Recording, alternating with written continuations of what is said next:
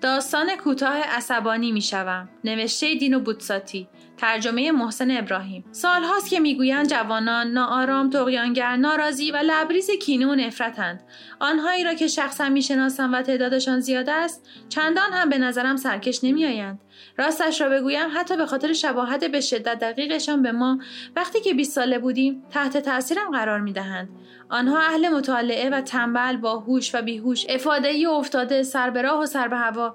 راستگو و دروغگو بد مشرب و خوش مشرب غمگین و بعضی هایشان شاد هستند. دقیقا عین دوستان دوران قدیمم و نگرانی ها، علایق، امیدها، دیوان بازی ها، خودبینی ها و کل شقی هایشان با آن چیزهایی که از آن ما بود مو نمی زدن. امروز سوار موتور می شوند و ما سوار دوچرخه می شدیم.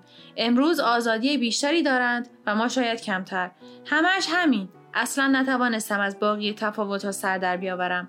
وقتی با هم صحبت می کنیم شکافی که بین دو طرز فکر ادعا می شود بین مال آنان و مال من که معمولا بزرگ جلوه داده می شود هرگز به چشم نمی خورد من خود را در کنار آنان اصلا غریبه و معذب احساس نمی کنم اما ظاهرا من اشتباه می کنم دو مورد وجود دارد. یا جوانانی که من با آنان آشنا شدم همه استثنایی و از موارد نادر و جدا از جمع دیگر جوانانند. یا اینکه این من هستم که چیزی سرم نمی شود این را در بحث آمادم تا قبول کنم چون که همه معمولا خلاف این را اعتقاد دارند. هماهنگی ناگواری است. کتابها فیلمها تحقیقات روزنامه نگارانه مقالات اجتماعی و روانشناختی همه یک صدا جوانان جدید را با رنگ و لعابی تهدید کننده توصیف می کنند خصوصا رفتاری که این جوانان در قبال والدین و نسل والدین دارند. ناخوشایند است.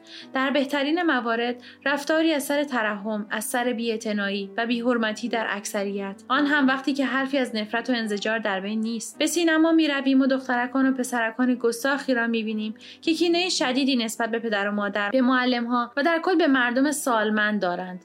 از دنیایی که آنان را به وجود آورده است متنفرند.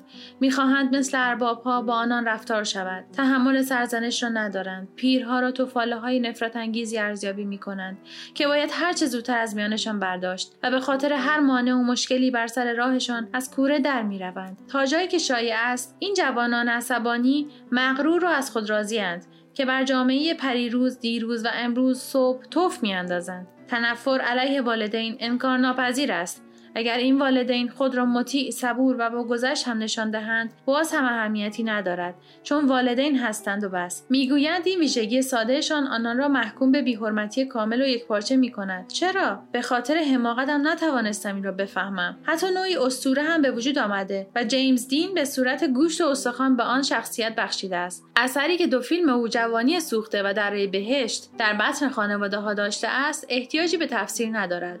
مدارک زندگی مدرن شاید اما اگر قدرت تاثیرگذار سینما و جاذبه شخصی غیرقابل بحث هنرپیشه را به حساب آوریم جای تعجب است که در خارج و در کشور ما سانسور به طور جدی دخالت نمی کند برای دکلته ای که چند میلیمتر گشادتر است بیرحمی می کنیم و به فیلم هایی که گستاخی جوانان را اشتیاق به آزادی افسار گسیخته و ناشکیبایی آری از عواطف نسبت به بزرگترها را می ستایند جواب مثبت می دهیم. انگار که واقعا یک قاعده است. همه می‌گویند بنابراین جوانان علیه محیطی که آنان را محصور کرده است و خصوصا علیه آنانی که دیگر جوان نیستند برمیآشوبند چرا مگر چه اتفاقی افتاده است؟ ما که از نسل پدران هستیم. از چهل و پنج تا پنجاه سال مگر چه کارشان کرده ایم؟ چرا باید با آن چشمان انگیز نگاهمان کنند؟ نکند اگر ما به جای آنان متولد می شدیم و آنان به جای ما اوضاع طور دیگری می شد و این هم از سوالاتی است که از خود می کنم بیان که به جوابی برسم و جالب اینجاست که در کتاب ها، در فیلم ها، در روزنامه ها و غیره نسل پدرانی که آن فیلم ها را می سازند و آن روزنامه ها را می نویسند به جای ناراحت شدن به این جوانان عصبانی رو می دهند و تملقشان را می گویند. جدیشان می گیرند، نازشان را می کشند و با به عهده گرفتن بار معایب و گناهان برای من غیرقابل درک حتی از آنان همچون قهرمانان تجلیل هم می کنند.